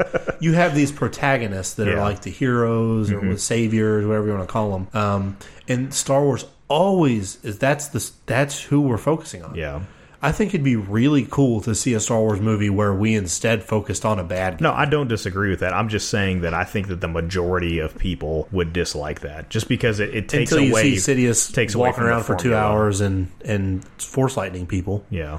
I think people would very quickly accept that formula. Again, we need to see more scenes. Well, you know, we were talking about the coolest scene being Kylo Ren, but actually, I mean, it was Vader that had the coolest scene ever in Star Wars. Okay. His, I mean, you know what I'm talking about the the end Oh, of, and yeah, yeah, Rogue One. the end of Rogue One. I mean, that scene. If we could turn that scene into a movie, And I, now I've, I, I know I've said this on this podcast before, but that was their mistake with that movie. Yeah. everyone raves about that movie, and I'm and I watched the last ten seconds of this, and I'm like, no, you guys fucked up royally. yeah, Because this movie could have been a million times better. All you had to do was take that ten seconds, turn it into two hours. Mm-hmm. Gold mine. yeah. I mean, I want to see Vader. I want to see any that shit. Sith Yeah. For that matter. I mean, or any Jedi. I'd love to see a Jedi like really showing his powers. You know, But they don't because that's not in their mantra, right? Yeah. I mean, they're they're only supposed to do that if, if they're provoked and attacked. Yeah. There's no we're just going to go fuck shit up. Mm-hmm. You know, they don't Jedi don't at least Jedi that follow the doctrine don't do that. They use the Force in self defense, not right. not as a means of power. Um, But, surely there's enough there's enough like stuff that a Jedi's gone through that we could see like those scenes. Like Well, I think, and this is my biggest. This is what I wish they would do, and I don't know why there seems to be some hesitancy to do this. But this is exactly why we need to see content focusing on the Old Republic mm-hmm. because that is that will encompass all of that. Yeah. we'll get to see a variety of Sith lords being badasses. They're literally fighting a war with the Jedi, not like the war we see in the the trilogies we have, where it's like two Sith yeah. like And in Luke Skywalker. You know, and that I mean, could be something that's coming. You know, I mean, I, yeah, I don't know that for sure, right? But what what we do know is that they're going to finish off these eight or nine episodes. They've not come out and said anything about what else that they're going to do, other than the they've occasional spin-off Well, movie. they've said they've they're concluding the Skywalker story Yeah. with Episode Nine, Right. So that does give me hope. But you know what I'm saying? I, I just feel like there's so much content. Like I hope we just don't keep. And I think that's where they have to go because that content is already there for them. You know what I mean? Like they don't have to create a whole new storyline, a whole new universe, or not Right. not universe, but a whole like timeline like setting things characters. Yeah, they've got they've already got, got, a framework. that. Yeah. And and realistically, you've already got tons of fans. yeah. Like, oh, yeah. if- I mean, people like- that love Like the minute that you said we're gonna The Old oh, Republic, I mean- if, if there was a teaser trailer that was three seconds long that said Star Wars: The Old Republic right. or Knights of the Old Republic, mm-hmm. like people would lose their freaking minds. Oh yeah. I mean, it's it's that extended universe that that most people that are really into it have Well, actually it- gotten to see. It's the it's the best, in my opinion, the best expanded universe content we have. Yeah. because it's the most accessible. It's been around for the longest time. In my opinion, it's a good story. Like there are good characters, cool stuff happens. I mean, Yeah. you know, because the whole time in the in the movies, the original movies and the prequels and whatever, you always hear about like the heyday of the Jedi. Mm-hmm. Like when the, the in the Republic, when the Republic was glorious and the Jedi were this awesome, you know, thing, and and we see like the downswing of that, obviously in the prequels. t- To the point where they don't exist anymore. Yeah. Um, so let like, let's see that when the galaxy was was thriving and everything was rainbows and butterflies until Sith starships jump out of hyperspace and start razing planets. Yeah. you know, I mean, that, like, how does that I mean- not sound like a good idea? you know, with Rogue One, um, you know, they had that kind of grittier action movie feel to it. It definitely did. So did Um, Solo. Yeah, Solo Solo did. It was Solo felt a little bit happier. Um, and Well, that's just because Han's character. yeah, right? that's I mean that's He- true. He's, he a- is he's, kind of he's, a, a lackadaisical kind of. and, and he's comic relief. I mean, realistically, even his character in the original trilogy is partly there for like Right. comic relief. Yeah. So it does. It makes sense that a movie focusing on him is going to have a little bit of a lighter feel because that's Yeah. the purpose of his character to an extent. But my point is, is that if they took that formula with Rogue One and took that to the Old Republic, I think that that would fit really well. Oh yeah, for sure. um, you know and you you can have a lot of these you can have the perspective to be from these low characters that are not the jedi um, you know that are not the sith that are not these these big characters that are making the big changes but they could be doing these little things like getting you know the plans for the star destroyer or whatever and you can see these Jedi doing things while they're trying to do that, or these these Sith doing those things. And I think that that would be really interesting to see it from that different perspective. Like you know, the little guys actually have you know seeing their heroes doing these things. You know what I mean? Like I think that that would be that would bring a really good feel to the Star Wars universe instead of It it would. all just being about the main characters of the whole storyline. It could be about these little characters and what they're going through and what they see on a daily basis and what their lives are actually like. Because I mean, you just don't really see any. So what you want to see is a movie about a battle droid where we just follow him around and, and I mean, that would be awesome. I, I, I would watch it. I think it'd be hilarious. I mean, what, what was the what was the the one from uh, K two SO? K2S. I'm talking about a battle droid though, like right. from from the prequels. You know. Just, Oh, okay. Just like a little, you know. Yeah, I mean, That'd be hilarious. I think. But I mean, I think, but but a character like K2SO would be a really cool one to Yeah. follow around. I mean, you know, he he's just constantly like got different owners, and you know, there's different things that are going on, and he's he gets reprogrammed, And and, you now he's, see that you with know, R two and C three PO, right? Yeah. I mean, they go through that from we see C three PO when he's being built, Yep. You know, and then he gets passed by owner, and then he Mhm. winds back up with Anakin, and and then he's you know with Leia, and and Wonder, and then he's owned by Jabba the Hutt for a little while. You know, I mean, um, so yeah, but I, I mean, I- I'm down for anything. I just you know one of the things that that I would all the, the idea of these like really powerful force users Yeah. that we don't really see in the trilogies. Like Anakin is powerful in the Force, Mhm. but I don't. Given the state of the galaxy at that point, I don't think the Force is as strong as it was. Like, and, and even Mace Windu says that like our abilities are weakened because the Mhm. dark side is clouding everything, kind of Right. deal, right? Like our connection with the Force is less. So imagine what it was in their peak, right? If we're seeing these Mm-hmm. guys do this thing, these things when they're struggling, Now I wonder if it is because that there's there's only two Sith. You I know think what I'm saying? it's, to keep a balance. to I mean, maintain that balance, It's like all balance. That's Right. the whole point, right? Yeah. and that's why um, the Sith are probably, in comparison, stronger than the Jedi's as an individual. Mhm. Um, because there's more conduits of the light side than there are of the dark side, Right. so they're just by simple balancing equations. There Yep. has to be their their Jedi have to be weaker because there's more of them. Yeah. Um, and even if it was skewed in their favor, you know, if two guys have 35% and Yeah. and the rest of the light side has, you know, 65%, I mean, sorry, 50, yeah, 65%, yeah. Um, then those two guys are going to be significantly more powerful than the say 100 Jedi, you know, individually. Right. So, And that's really all we see, right? Is we never see those the entirety of the Jedi fighting the entirety of the Sith. We Mhm. see like one Sith versus two Jedi, right. and most of the time they're just blatantly overpowered. Mhm. Um, so that's what I'd be really interested to see is like what happens when you know, and I think um, just like the, the Sith being at their height and, and that and that whole thing is it's I, I love that idea of this like they're all kind of they're they're like an organization as one but they're all kind of like rogues too Yeah. Where they're like yeah like we're gonna work together and kill the Jedi but like if I think I can kill you I'm gonna do it Right. They're just all constantly vying for that power, and you know, it's. I mean, it's kind of like the the Highlander thing. You know, Yep. eventually they want it to be only one. Like, and the cool to thing be- is that almost fuels them because of the nature of the dark side, like that anger Mhm. and and passion and animosity towards one another, right?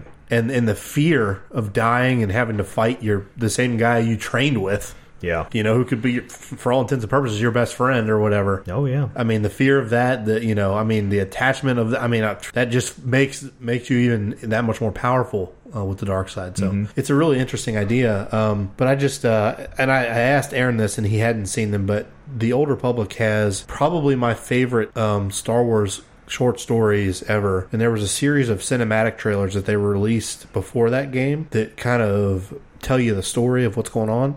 Okay. And they are freaking phenomenal. I think I've. I feel like I've seen those. Do they have uh, Darth Malgus? In Yeah. them? Yeah. Yeah. Those are really awesome, and it, and the the the actual visuals of them. Oh, they're pretty amazing Yeah. too.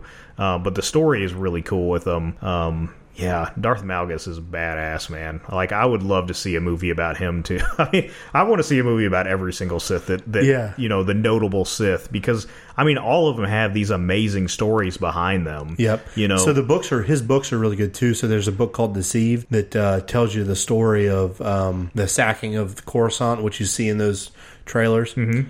And you get to see a lot of Malgus's backstory and, and what's going on and, and Right. whatnot, what fuels him and whatnot, um, and kind of the, the politics of the Sith. Mm-hmm. Um, but there's a the first one of those trailers. Um, I don't remember what the, what it's called specifically, but um, basically you see some Jedi at this outpost, like arresting a smuggler uh, on the outskirts of Korriban, which is like the Sith homeworld, um, where their temples are, where their their original training grounds are, and their you know all that kind of stuff. And then the Sith basically jump out of hyperspace to take it back, and um, Malgus and his master confront the Jedi as they're leaving this outpost. And my favorite thing is at the very end that his master gets like a, a wound from fighting one of the Jedi's, and um, you know, he says after a thousand years, he's kneeling because he's injured, and, and Malgus is standing beside him. He said, after a thousand years, you know, we're back, and they're looking out onto Korriban because they're up in space. Yep. And Malgus, And says, "Welcome home," and he cuts his head off. And I'm like, yeah, that "That's scene, that that's what's is up, awesome. man." Yeah. I mean, that's that's Sith in a nutshell, right there. Yeah. And that's why I, you know, I've always been kind of thought that that culture was was really interesting. Um, and I wish we get to see more stuff like that. Yeah. I don't want to see like the I think everybody should go and watch those trailers. I know, yeah, they're on why- that's why- YouTube and they're easy to find. I mean, there's it's just and there's one that's like it. There's edits that just they are back to back in the correct order. You can watch the whole thing. It's probably like thirty something minutes, mm-hmm. um, and they're just they're really good. Um, and if you watch that, you'll understand why I want to see a movie from that time period. yeah.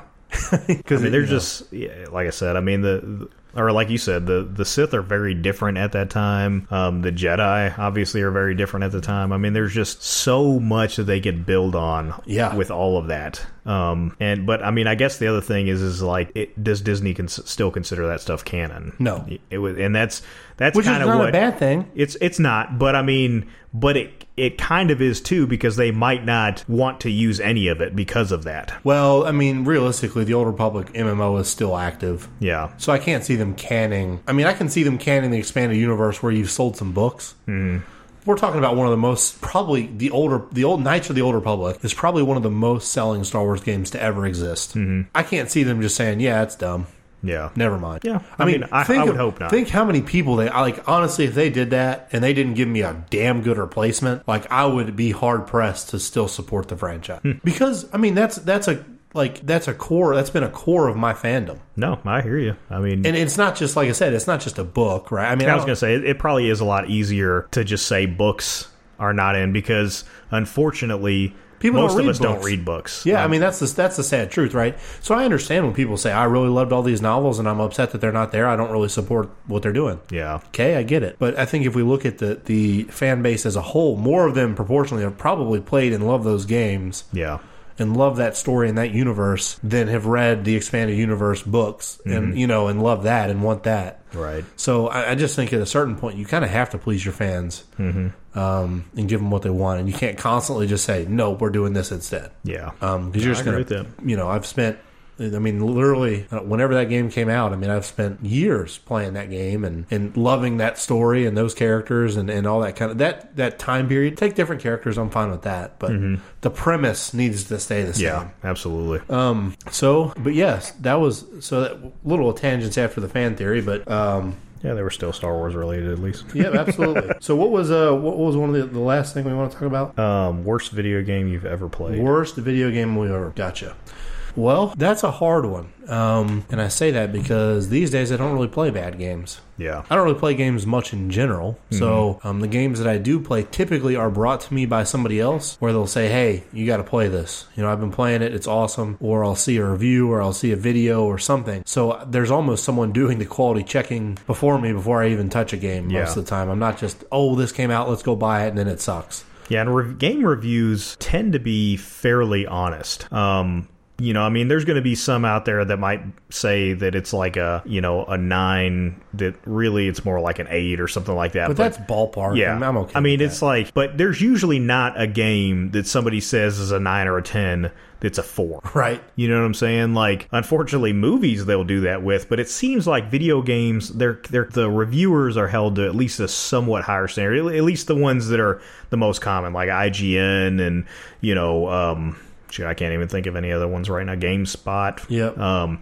you know, a lot of those guys, you know, I'm not going to say that you're going to agree with every single thing that they say, but They're pretty if close. they say that a game sucks, it probably sucks. I mean, let's be honest with like if they say a game is a 6, I'm probably never going to play it and and I'm probably not missing out on anything by no, not playing it. No, not at all. Um, and so, with that being said, it's like you said, it's hard to find modern games that you're just going to pick up and play and suck. You know, you don't. There's no longer you go into Blockbuster and you look at the back of a video game Huh, and say, "Oh, this looks cool," and then you take it home and it's like, "Holy crap, this game sucks." You know, there's just no more of that. So, really, we're talking about classic games that we hated as kids. so what? Uh, what? What's yours? So mine is the original Teenage Mutant Ninja Turtles on regular Nintendo, and Okay, so we're really talking old. yeah, so a lot of people are going to remember this by the cover, where I'm sure a lot of kids were confused. Um, that all of the Ninja Turtles had red headbands on. Um, so that's the original Ninja Turtles. Um, the comic book, they all had red headbands. Um, it wasn't wasn't until the TV yeah, show that it- they- it wasn't until I, I think it was the TV show where they became individualized with the different colors, um, and obviously that's going to just make it easier um, for the artist to depict each character in a different way. Because I mean, they pretty much looked the exact same, except for they had a different color. The only one that I would say. Looking back, was slightly different on the cartoon. Um, was Michelangelo? That's like he had, He had a a slightly different face. Was he kind of wider? Like Yeah, he just he just kind of had like a funnier looking face, and then Donatello was a slightly darker green. Um, but other than that, I think that they were all pretty much the same. Anyway, going back to the video game, that game was fucking impossible. And anybody that tells me that they beat that game, like you're a cheater. Like you use the game genie. Okay, that's the only way that I believe that you as a kid, like even an adult, beat that game. Like that game was off. Like, and I played that game so many times because I'm like, there's got to be a way that I can finally beat this game, and it's and it's not a horribly horrible game until you just hit these points where you just cannot beat the game. Um, I eventually got past one of them, and then you just immediately get to another spot where stuff just kills you out of nowhere. and you know, it's it's that it's from that era where you only got like three or four lives unless you kind of get some extra lives during the game. So you know there is a ceiling to how far you can you can realistically get unless you're just a god at these games um and they're just the the mechanics of the game weren't that good um i you know i, I only played it as a kid multiple times because it was the ninja turtles and i felt like maybe there was a chance of me getting through but you get to this level and I know most people are going to remember this that have played the game. But you you go underwater, and I hate water levels in video games. Period. Anyway, but you're like swimming through this water, and there's this like electrified like seaweed or something. It's like this. It's this crazy seaweed Thing. stuff, and you have to swim through it. And if you touch it, I, I don't remember if it automatically killed you or just did a bunch of damage to you. But it was also timed, so you had to like swim through this thing, dodge all of these like electrified seaweed things. And you had you only had so much time before the whole stage blows up and you just lose. Now I remember I do specifically remember getting through this stage one time, and then you get to this point where you're like back you're on this weird like overhead view of the game. Um, like most of the game was like a side scrolling thing, but like there was a point where you, you you were it was an overhead view, and I you like crawl out of a sewer, Okay. and this steamroller just comes out of nowhere and runs me over.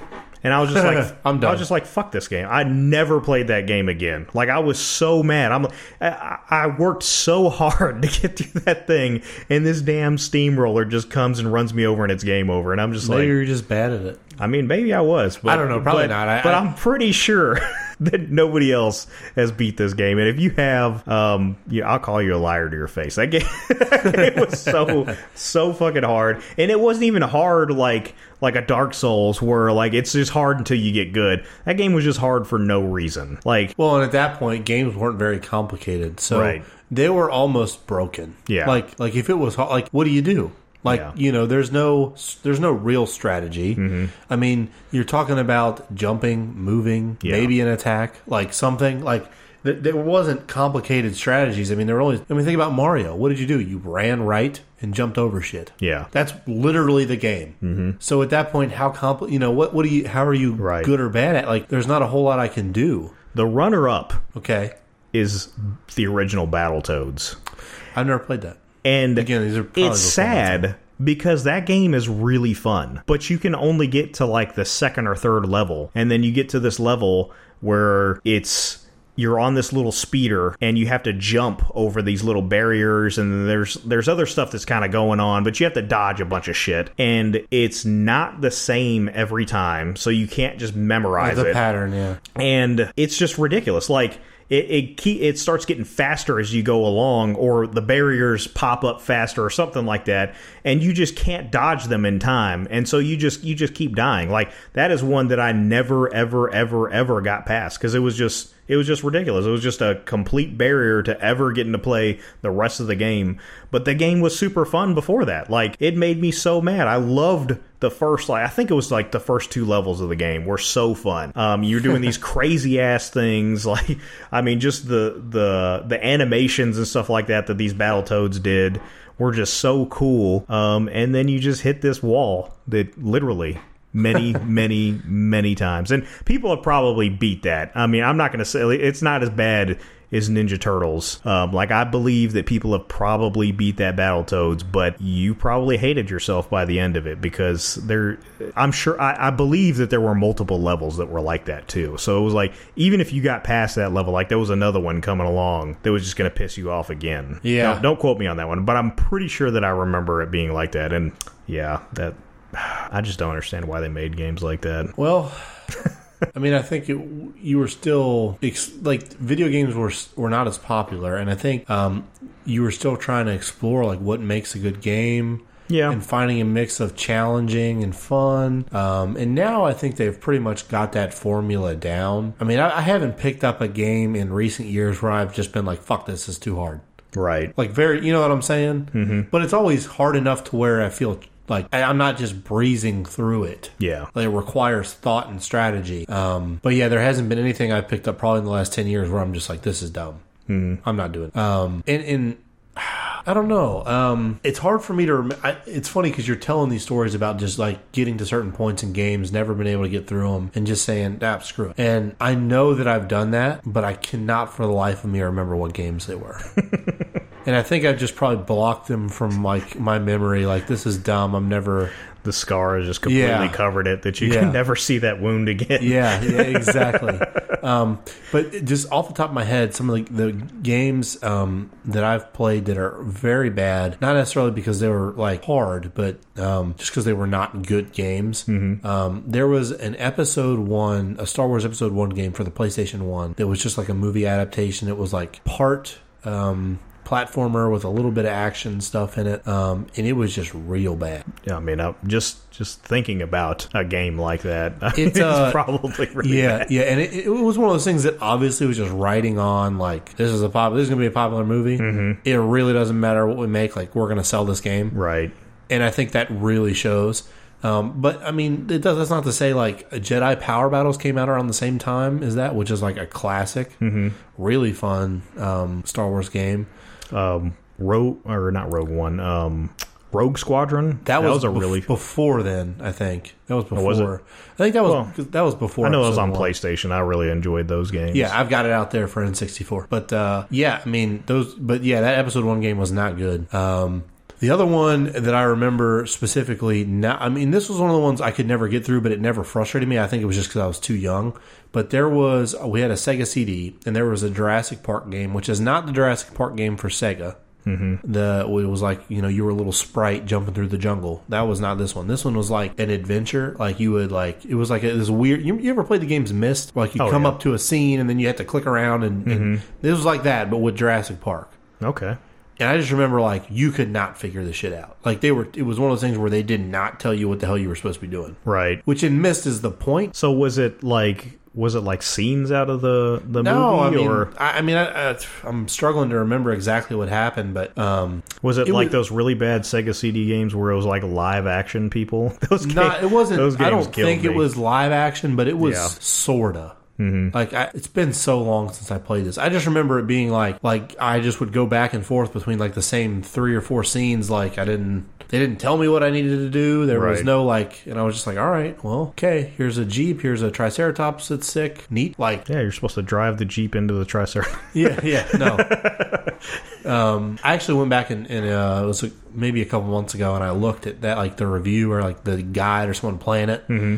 And it was they were supposed you were supposed to like open the jeep's door and and or like somehow or like hit the horn or something and like find some, some like some medical supply. I don't know. It was like there was no freaking way That's that you would bizarre. just like. I mean, especially for a like a kid. yeah. Like no way. I mean, it's not like they were like look for medical supplies. Da da da. Like I mean, it was just like the tr- you know you got to go that way. But yeah, it's weird because like even in the movie, it's not like they went and looked for medical supplies for. No, I don't think it was like a direct. Um, Yeah, but I'm saying like if if it, at least in the movie like that happened, like Right, it you would might make sense. spark something to Right. like, oh well, maybe, maybe I need medical supplies. yeah, yeah.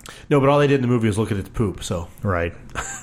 Found them damn berries. Yep. Uh, but yeah, I, you know, I think it's going to probably come back to me at some point, and I'm going to have to look through some more lists of some old games and, and, and whatnot. But there are probably some real bad ones. Mm-hmm. I'm trying to think. There are some. It's hard for me not to confuse nostalgia for quality, which is the other problem. Yeah, Um, no, I understand that. There was a Toy Story game that I had a really hard time with, and I didn't like very much. That was PlayStation One, also.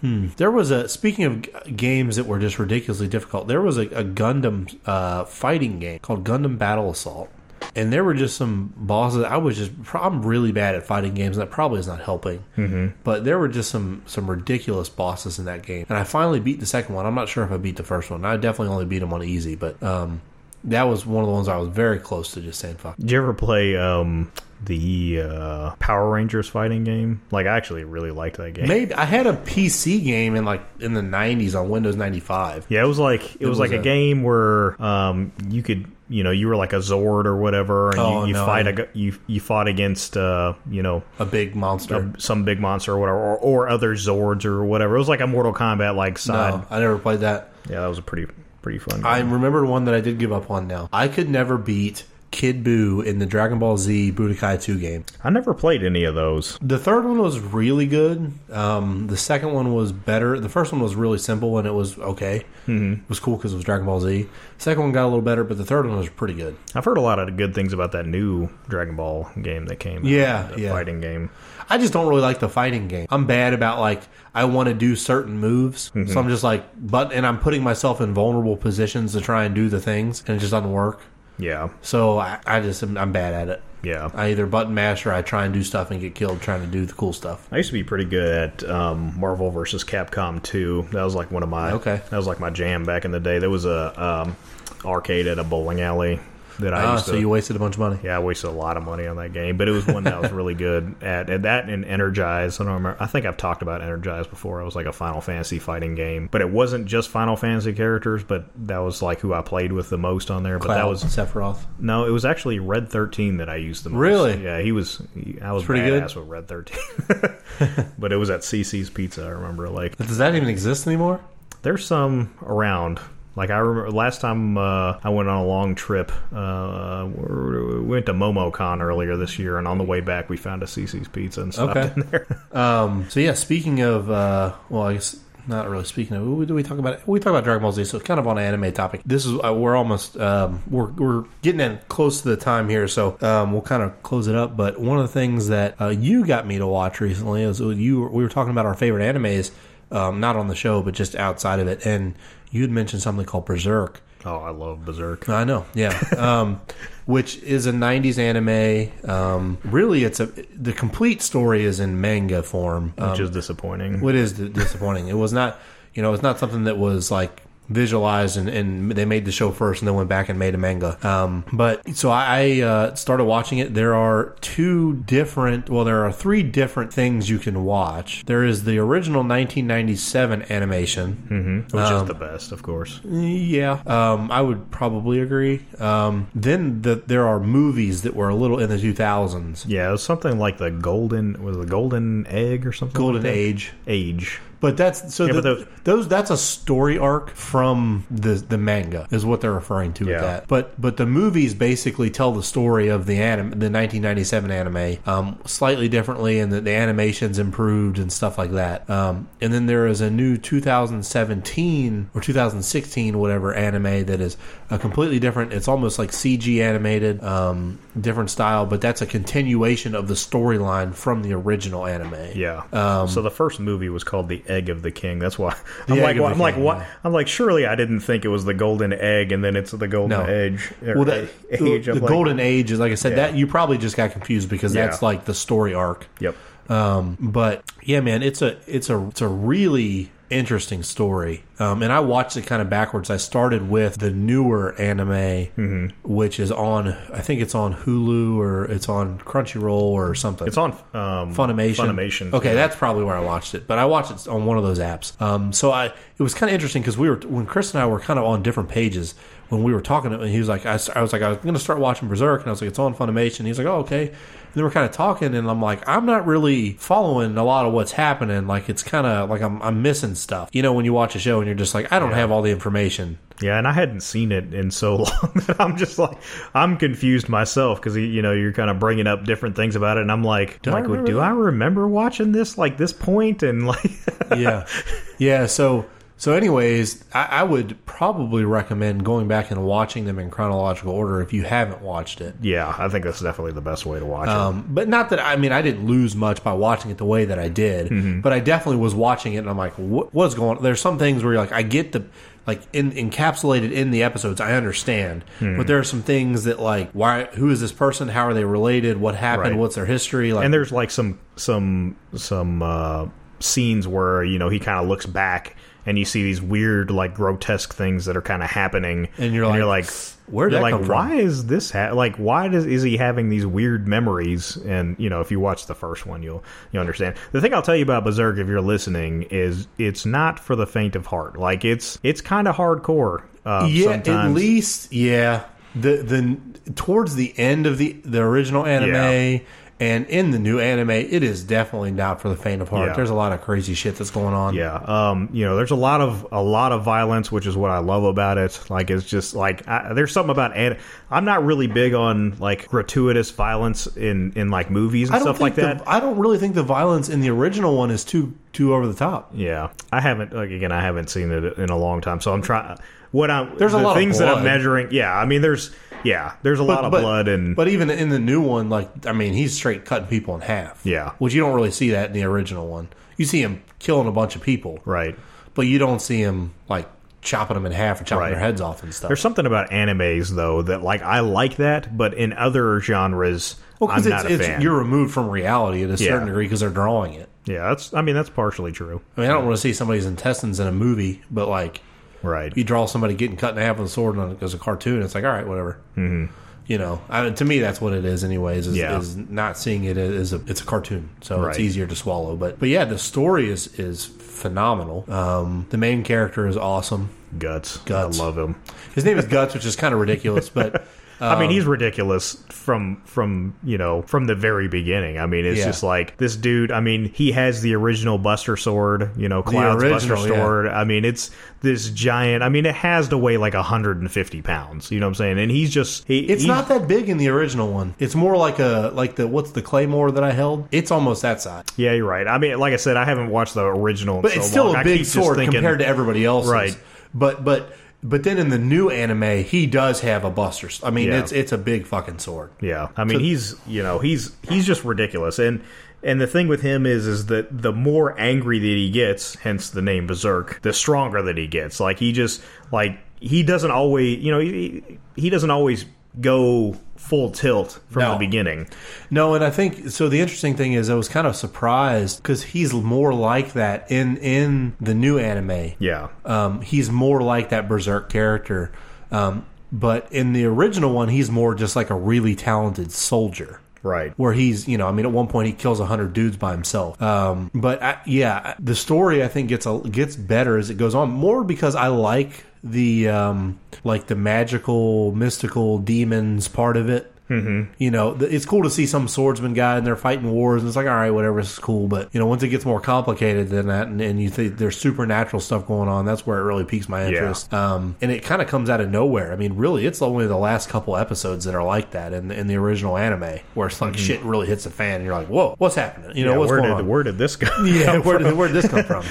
Um, and that makes more sense in the context of the manga, I think, and understanding the entire direction of the story. That like, Yeah. it- but I guess the problem is you're looking at what's the the anime content that's out there, and it's not complete. And if you look at what's out there, it's disproportionately. There's like not supernatural stuff, and then like the two seasons of the new one and the last couple episodes of the original one. There's all this crazy shit happening Yeah.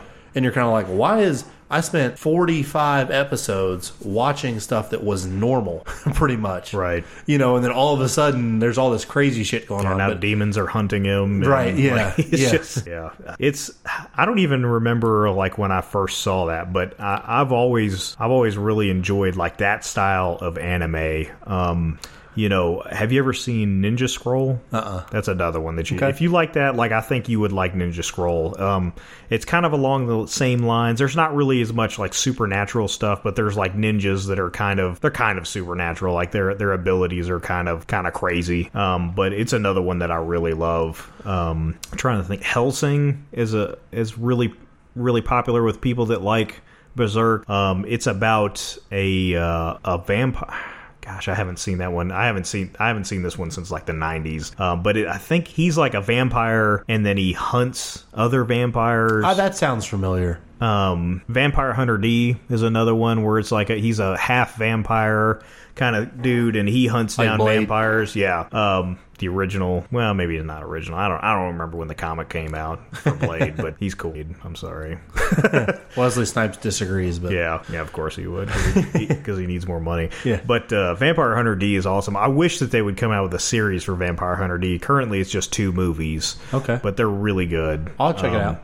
They're they're really worth watching. Um, the first one was from either the early 90s or late 80s um, and it definitely looks like it but the story is really cool with that one and then the second one didn't come out in pro- until probably like the 2000s okay. Um, pretty big gap there. but- yeah um, Well, same thing with Berserk, right? You have this stuff like the original anime ended in '97, and you don't get the continuation of that until ten years later, Right. Um, but I mean, I'm really hoping that they continue with that, and we get more Berserk content because I'm, you, you know, they kind of leave you hanging um, at the end there on what's going on, and I'm like, I need more. What are you? You're stopping before the story's over. Um, And an- anime is really bad about that. Like there, there's this, you know, there'll be this whole series of, you know, manga or whatever, um, and they just cut it short. And and I don't know if it's just not as money, popular yeah, over there, It just has to be money. um, or what. But yeah, it's really, it's really I mean, disappointing. it's. It, I assume it's a pretty big endeavor to to you know produce an anime. yeah, the second Vampire Hunter D is called Bloodlust. That came out in 2001. Oh wow, yeah. And the original was 85. oh shit. So yeah, that's that's like quite Gundam time. Yeah, yeah, that's old school stuff. Um, yeah, there's a lot from like the 80s and 90s that I love. I'm, I'm actually there's looking on on Google right now, and it's similar movies, and there, there's a bunch that I just love here. Wicked City um, is just kind of a crazy. I don't even remember what all that's about. It's like I think it's about these cops that are trying to stop these like supernatural things from happening. Um, but it's it's pretty awesome. Ninja Scrolls on here, um, and then it kind of goes into some wacky things like Abraham Lincoln Vampire Hunter, which I actually really liked. But But yeah, so anyways, um, just want to let everybody know that if you're looking for an anime, an older one, specifically one that's um, violent, I guess, so there's a lot of action. I don't, I don't think it, the, it, the original one's not super violent until the. you don't think that? I don't think so. I don't know. It was pretty, He's killing felt like they're fighting, but they're not Yeah. like. I mean, yeah, at the end he like tears his arm off and shit, and you're like, all right, that's a little crazy, but Yeah, Um, I mean, before just, they're just fighting. yeah. Um, I mean, I guess it just depends on what you consider like. I mean, there's a lot of fighting and stuff like that, and a lot of blood um, and that kind of stuff. So if that kind of stuff bothers you, Yeah, you're not, for going to enjoy it. Also, if the, if you're uh, this is the one thing I will warn about is if you're at all offended or upset by any kind of sexual violence, I think that's probably something you should watch out for Yeah. because there's quite a bit, not quite a bit, but there are some parts that are a little intense. yeah, Um, so that's the only thing that that I'll warn you about. Um, but other than that, it's cool. It's a, it's a it's a good storyline.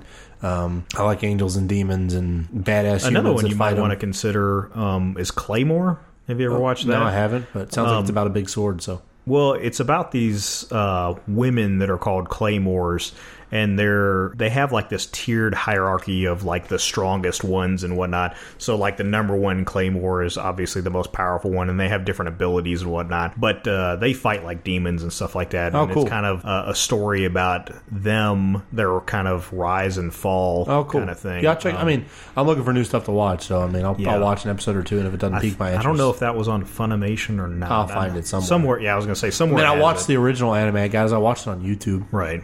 so I mean, it's not like it's hard to find. If I you, didn't you know know, that was on YouTube. Yeah. I'll have to look it up on YouTube. yeah, yeah. but I Um, mean, it was just like the full. yep, Huh. just like somebody uploaded all 25 or 50 episodes or whatever. So I think it's 25. That's interesting. Yep. Did you have to watch? Was it like in some, done in some weird way to Nope. avoid copywriting? Because I remember I tried to watch um, One Punch Man in English because it's on Netflix, but it's in freaking Japanese, and they still haven't dubbed it, and it pisses me There is off. a dub though, right?